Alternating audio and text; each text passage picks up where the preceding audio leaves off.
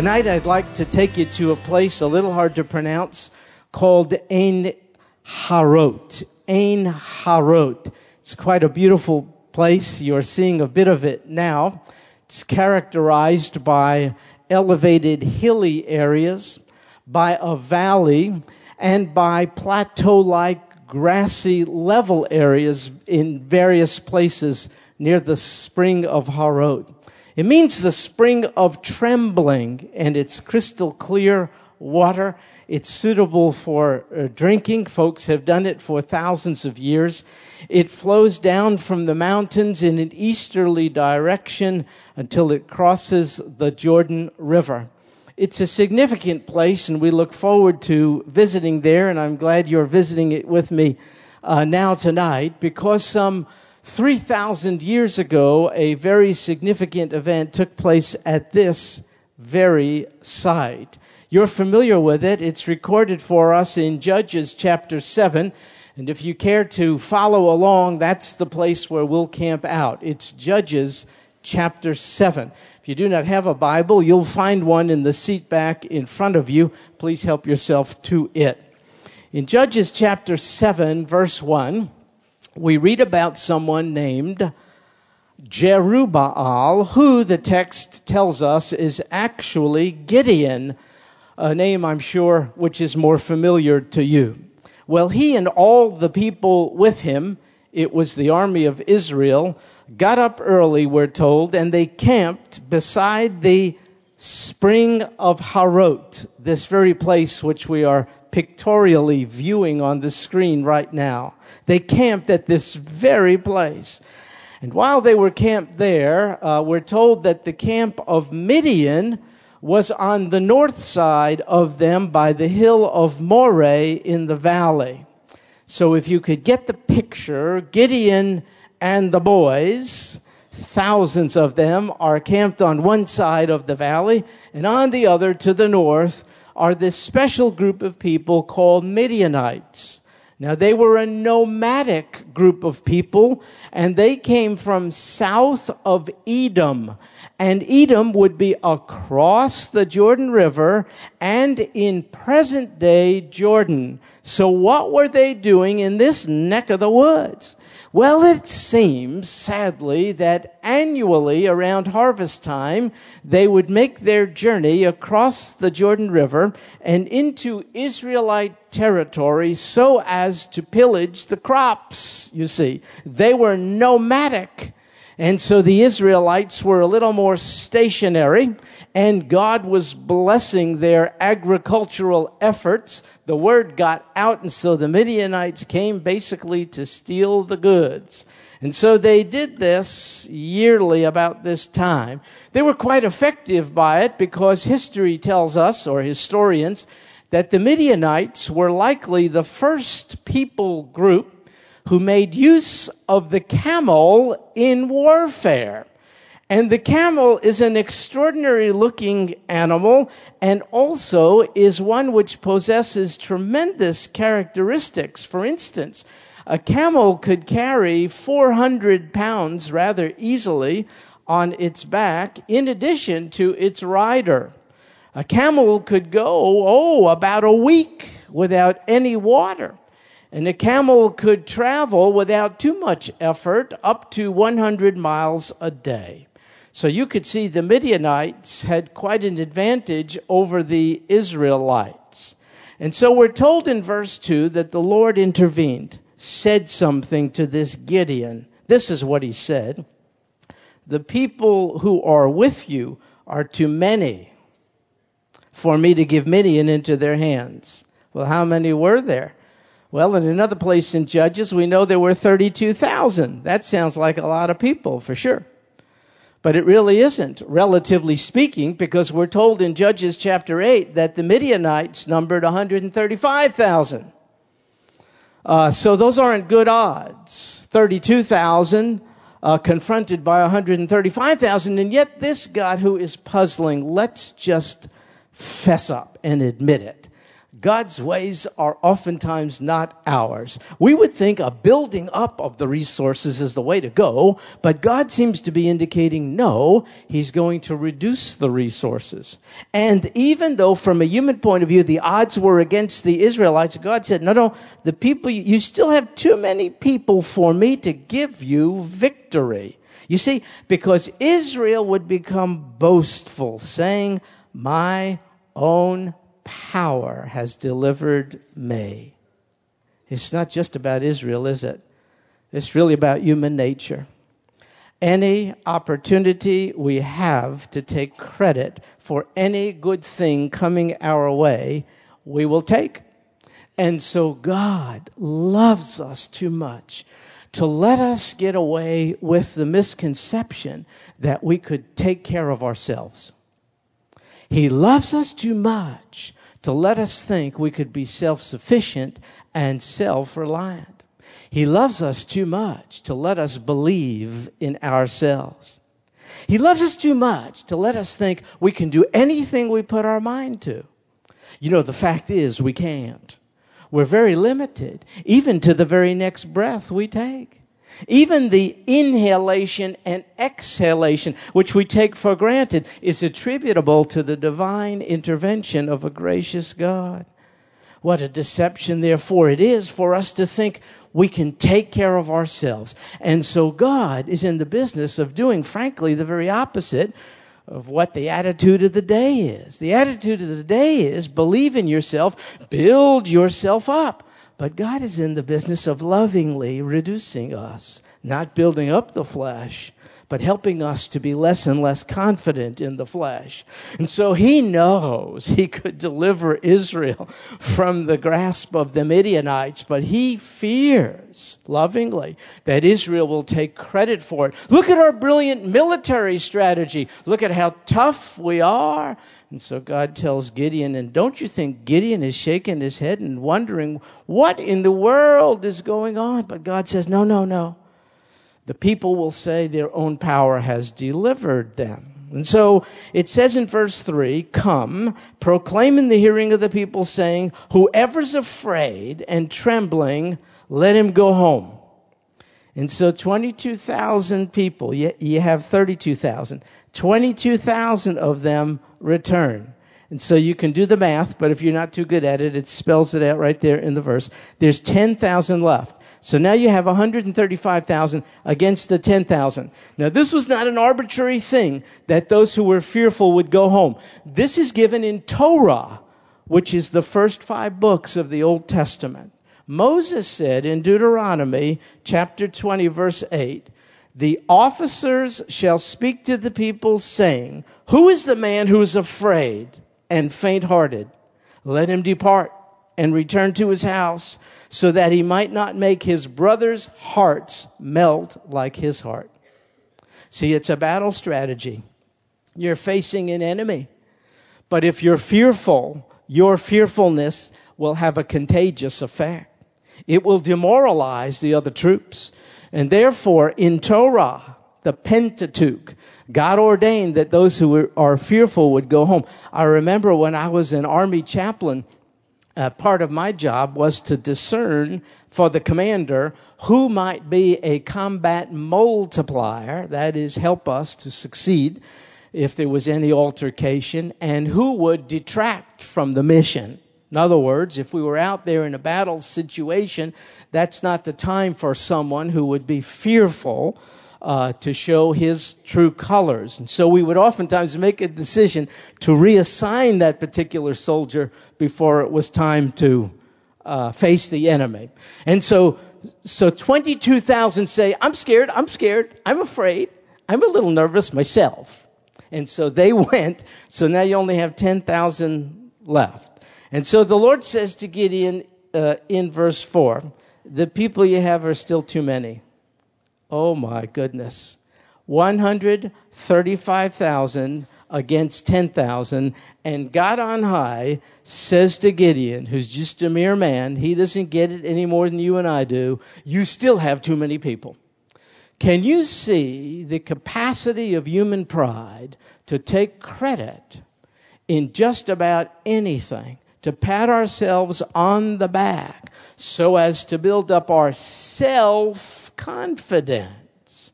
And so God says, here's what I want you to do. Bring them to the water, to this place you're viewing on the screen. I'm going to test them for you there. And here's the test. The one I say to you uh, should go with you, he'll go with you. But everyone else who I say to you, this one shall not go with you, he won't go. So uh, Gideon brought the people down to the water, and God said to him, uh, Take a look at how they're uh, approaching the water and make a separation, a distinction between everyone who laps the water with his tongue, just as a dog laps, and distinguish them from everyone who kneels to drink. And so the number of those who lapped, putting their hand to their mouth, uh, was 300 and all the rest of the people kneeled down to drink water. So you only got 10,000 left. So if you subtract um, 300 from 10,000, how many you got? You get 9,700. So 9,700 now go home. You start out with 32,000, that's still not very many. Now you're down to 300 because 9,700 take off. God didn't like the way they drank water. Now there's a lot of interesting discussion about what in the world is going on over here. Now some people say, here's the deal. You see, those who lap the water, um, they're thirsty, they're coming upon the water, but they know the enemy is over there. So they don't actually get down and dig their head in it and uh, make themselves vulnerable to the enemy, what they do, almost without um, uh, interfering with their forward movement, they come upon this body of water and they cup it up in their hand and they sip it without uh, even dropping a bit, and they and they uh, remain uh, uh, quite conscious of the enemy. And if you've ever been to the Middle East or to Africa, you can see people, even in these dry and arid areas, with a tremendous facility to do this very thing. They're very agile. They can just get down, cup up water with two hands, and it's like they don't lose a, a bit of it, and they could drink it, and then nothing impedes their forward movement. So some people say, those are the 300 who God wanted to go with Gideon. Others say, oh, no, no, no, no, it's the opposite. They drank like dogs. They were the least qualified militarily. That's the point. God is wanting Gideon to select the least likely men so that Israel would be even less likely to take any credit uh, for the sure and certain victory which God had promised. Look, I don't know what it is. All I know is you got 300 guys and you're going against 135,000 guys and they got camels. They got tanks, in other words. And so this is kind of what's going on. And if you do the math, and I'm not sure I did it right, uh, I think the odds are now 400 to 1. Uh, but I could be wrong, and I'm sure I shall hear from you if I am. But I, I think it's something. Look, 135,000 to 300, that's not really good. Even proud people, that's everyone, would be less prone to take credit for the victory uh, with your numbers reduced so dramatically. So, verse 7, God says to Gideon, I'm going to deliver you with the 300. I will give Midi- the Midianites into your hand. So the 300 took provisions uh, from the people and they took trumpets. Whoa. That is some interesting weaponry. It doesn't say swords, they had none. It doesn't say shields. It says trumpet. You know what? It's almost as if they're not going to war. It's almost as if they're going to worship. Interesting. So that's what they do. Gideon sends uh, all the rest of the men of Israel away. He retains the 300, and the camp of Midian is still below them. And so the same night, uh, the Lord says to Gideon, I want you to go against the camp. I've given it into your hands. But if you are afraid, God is good. No sense hiding anything from him. He knows what's going on. If you are afraid to go down, then go with Purah, your servant, to the camp. You're going to hear what they say. Afterwards, your hands will be strengthened so that you may go down against the camp. And so he went with Purah, his servant, down to the outposts of the army that was in the camp. You know, it isn't a really, really good thing to be fearful in light of the fact that there is a sovereign God. On the other hand, a sovereign God knows we have human emotions, one of which is fear. And so he's not condemning Gideon for it, but he sure is going to help him overcome his fear. And the way he does it is to tell him to go into the camp, to the outskirts uh, of the camp. And he said, Go there where all the Midianites and the Amalekites are, and there is numerous as locusts. And, and, and, when you go there, you will hear a man relating a dream to his friend. And, and this is happening. So Gideon is there with his servant, and they overhear a discussion between two Midianites. One had a dream. He said, I had this dream, and a loaf of barley bread, it's unusual for sure, but that was his dream, came tumbling into the camp of Midian, and it came to the tent so that it struck it so that it fell, and it turned it upside down so that the tent lay flat. That was the dream. And the friend is now going to give an interpretation. Verse 14. His friend said, This is nothing less than the sword of Gideon, a man of Israel. God has given Midian and all the camp into his hand. Now, you tell me that God didn't implant both the dream and the interpretation of the dream. You tell me that sovereign God didn't do that. For Gideon's benefit so that Gideon would cease to be perhaps as fearful as he was. So when Gideon heard this, verse 15, he bowed in worship. How could you not? I mean, how could you not? The odds are against you. You don't have camels. You don't have swords. You don't have numbers. You don't have peace. And sovereign God demonstrates his sovereignty and capacity to work through even a Midianite. You've got to just stop what you're doing. And you've got to worship God. And that's what he does. Then he returns to the camp of Israel. He says, Get up. God has given the camp of Midian into your hands. He spoke about a future event as if it had already taken place, so he uses past tense. So he divides the 300 men into three groups. He puts trumpets and empty pitchers in their hands, and he puts torches inside the pitchers. Why does he take the 300 and divide them into three groups? Strategy. Sneak up on the Midianites from three different directions, and maybe they'll think they're surrounded. You know what the point is? Divine sovereignty does not rule out human responsibility. You don't have to cease to think in light of the sovereignty of God. In fact, it ought to be an encouragement and an incentive for us to proceed to the battle. So, this is what he does shrewd tactics. And he says uh, to them in verse 17, I want you to look at me and do what I do when I come to the outskirts of the camp. And so when I and all who are with me, the three, the 100 who are with me, when we blow the trumpets, you do the same thing all around the camp and, and say, for the Lord and for Gideon. So Gideon and the hundred men who were with him, they came to the outskirts of the camp at the beginning of the middle watch. That's between the hours of 10 p.m. and 2 a.m. You know what Midianites do during that time? Yeah, they sleep. The same thing we do, and which some of you are helping yourself to right now. so, so again, it's just a good strategy. I mean, they're sleeping.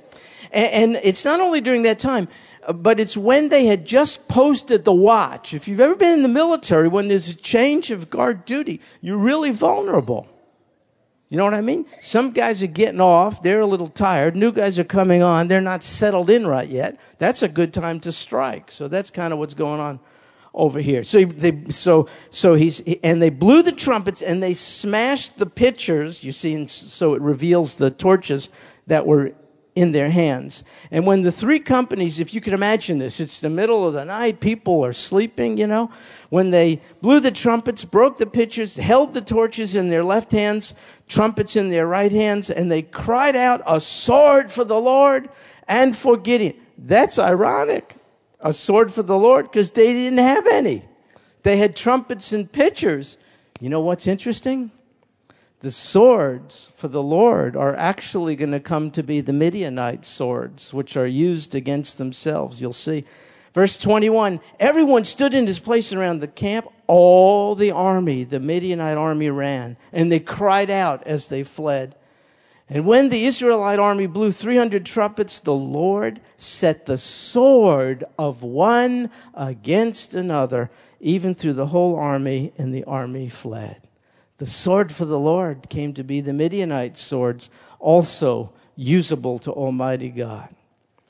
So, we're here at Ein Harod, the spring of Harod, or the spring of uh, trembling. What is a life lesson we can glean from it? It's the one I've already alluded to. It's this God loves us too much to let us think we can take care of ourselves. He just loves us too much. In fact, He loves us so much that He doesn't want us to be self sufficient, that He's willing even to reduce our personal resources so that when we're weak, we could look to Him for strength. So, this is the opposite of what you may think the Christian life consists of. Some think the Christian life is getting more, being overwhelmed with possessions and prosperity. And God can certainly do that and does from time to time. But I find the normal Christian life is in the opposite direction. I find that the way up is down. I find that just as he lovingly reduced the Israelite army, so too he's willing to reduce our sense of personal strength and adequacy so that we have no choice but to say, Look what God has done. Look at how he has delivered me when I was empty and weak and confused and disoriented and without anything except I uttered my cry for help. And look what God has done. Uh, I'm told uh, that sometimes shepherds leading sheep, particularly in mountainous, hilly places, lose a sheep here or there because they'll, they'll jump off a precipice to what looks like a grassy area below. And they could drop several feet separated from the flock and endangering themselves. They'll stay there until they exhaust the grass in that area. Days could go, the sheep can't get back up, you see. It's trapped now due to its own foolish devices.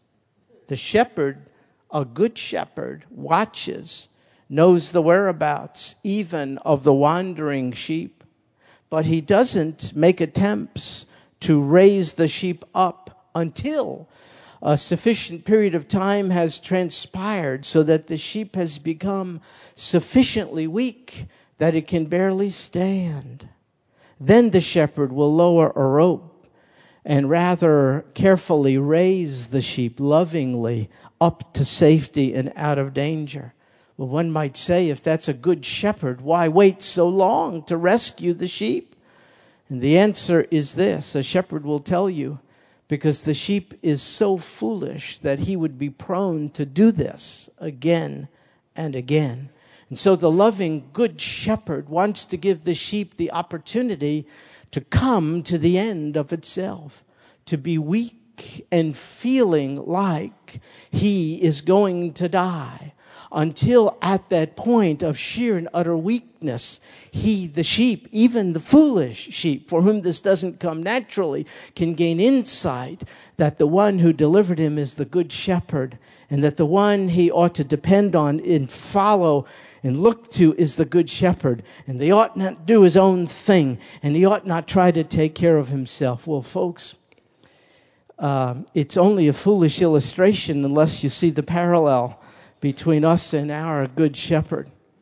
He loves us too much to let us think we can do our own thing, find our own grassy area, and satisfy our own fundamental human needs. Instead, if that's what we choose to do, our loving Good Shepherd will allow us to. He derives no pleasure from the pain we bring upon ourselves, but he'll allow us to be there until we become so empty of self sufficiency, self reliance, self dependence, self centeredness that we find our rescue in Him and Him alone. And then we have no choice but to say, Jesus saved me by his grace. Ein Harod gives us this wonderful life lesson. If you're feeling reduced, maybe so much so that you're almost on empty right now, could I tell you you're living the normal Christian life?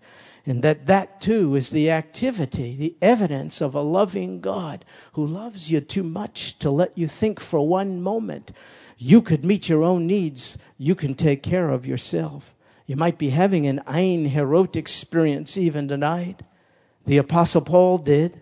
Do you remember he suffered in some way? We don't know for sure what it was. Some perhaps physical affliction. He cried out to God more than one time. God did not relieve him of this particular affliction. And then Paul said, His grace is sufficient for me, for power is perfected in weakness. Most gladly, therefore, Paul said this I would rather boast about my weaknesses that the power of Christ may dwell in me. For when I am weak, then I am strong.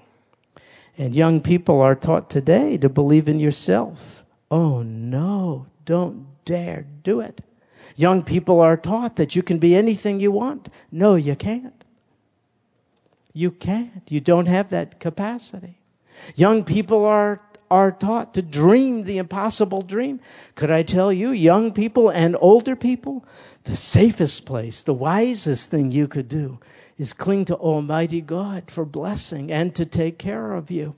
And not to be ashamed about being weak and needy and utterly dependent on a God who's like a good shepherd who says, I'll never leave you or forsake you. I tell you, the way up is down. When I am weak, then I am strong. Could I speak just for a closing minute to the few who undoubtedly are here tonight, still yet apart from this good shepherd? I'm sad to say nothing I have shared applies to you yet. You've not allowed, you've not permitted a good shepherd to sustain you. You're on your own. You're the sheep who's gone over the precipice with no one to be there to provide rescue. You are desperately in need of a rescuer, a deliverer. And Jesus said, Why don't you let it be me? He said he came to save those who are lost, who have gone astray. And that's what sin does. You've committed it, and so have I. It separates us, it erects a barrier between us and God, who yearns to be our personal good shepherd In fact, He's so good and so desirous of establishing a connection with us, He's enabled it. It's all been done on the God side. All that waits is for you to say yes to what God has done. He sent His Son to be the bridge between us, foolish, wandering sheep, and He, this wonderfully good shepherd. You might want to heed his invitation even tonight to say, Come into my life, Lord Jesus. I've not succeeded in living it independent of you. I feel like the one, if not having gone over the precipice, soon to go over. Come into my life. Would you rescue me from the penalty of my own sin? And my own appetite to take care of myself, I have failed at it. Would you come into my life and be my deliverer? And let me be connected to you as good shepherd, just as uh, the rest of these are. If you make that decision, even as you sit here, surely we want to know about it. You could so indicate by filling out one of the cards, even in the few minutes remaining. Uh, you'll find them on the back seat in front of you. We've tried to make this as convenient uh, for you as possible so that even as we speak, You could avail yourself of the card. You could simply indicate, This is who I am, and this is what I want. No, this is who I want. I want the Lord Jesus to be my Savior. You indicate that, we'll make sure you understand what that decision is all about. Or if you're more comfortable, you could stay a few minutes after when we take leave of one another generally as an assembly, so we could just talk privately. Or if you prefer, on the way out to the parking lot, in your car, on the way home, or when you get there, you could say, Oh God, enough is enough. I need you. Thank you for coming to me in the person of your only begotten Son. I accept him. I want to be a son. I want to be a daughter. Come into my life, Lord Jesus. I'll follow you as my good shepherd. You know, you could do it in the confines of this building. You could make that decision out there. But this perplexes me. God leaves it up to us. it's up to you to make the decision. He's a gentleman no coercion, no undue pressure, no exploitation. Just a gracious invitation from a good shepherd for you to become one of the members of his fold. Let me pray just as because then our pastor is going to come. Lord Jesus, I just feel compelled to ask for your help if you don't mind. For no one could save but you. When we refer to you as Savior, we're not joking around. That's who you are. That's what you do. You're in the saving business. So when you redeem someone, you're just being yourself, aren't you? You're a redeemer. Oh God, we would be pleased if you would add to your fold even tonight one or two or more who stand in need of rescue and redemption, who've tried the independent life and found it has really fallen short, who are sufficiently weak to be strengthened by the strength with which you are willing to give. So I pray, Lord Jesus, in the power of your Holy Spirit, it has to be that way, doesn't it? In the power of your Holy Spirit, you might come upon the one, the two, uh, and make that person sufficiently uncomfortable that they don't sustain the status quo. They realize the key and climactic decision they're faced with to leave you outside of their life or to invite you in. Oh, God. May it be the latter for some tonight. Come into my life, Lord Jesus. Forgive me, a sinner, and give me the capacity to follow you all the days of my life. This we pray in Jesus' name. Amen.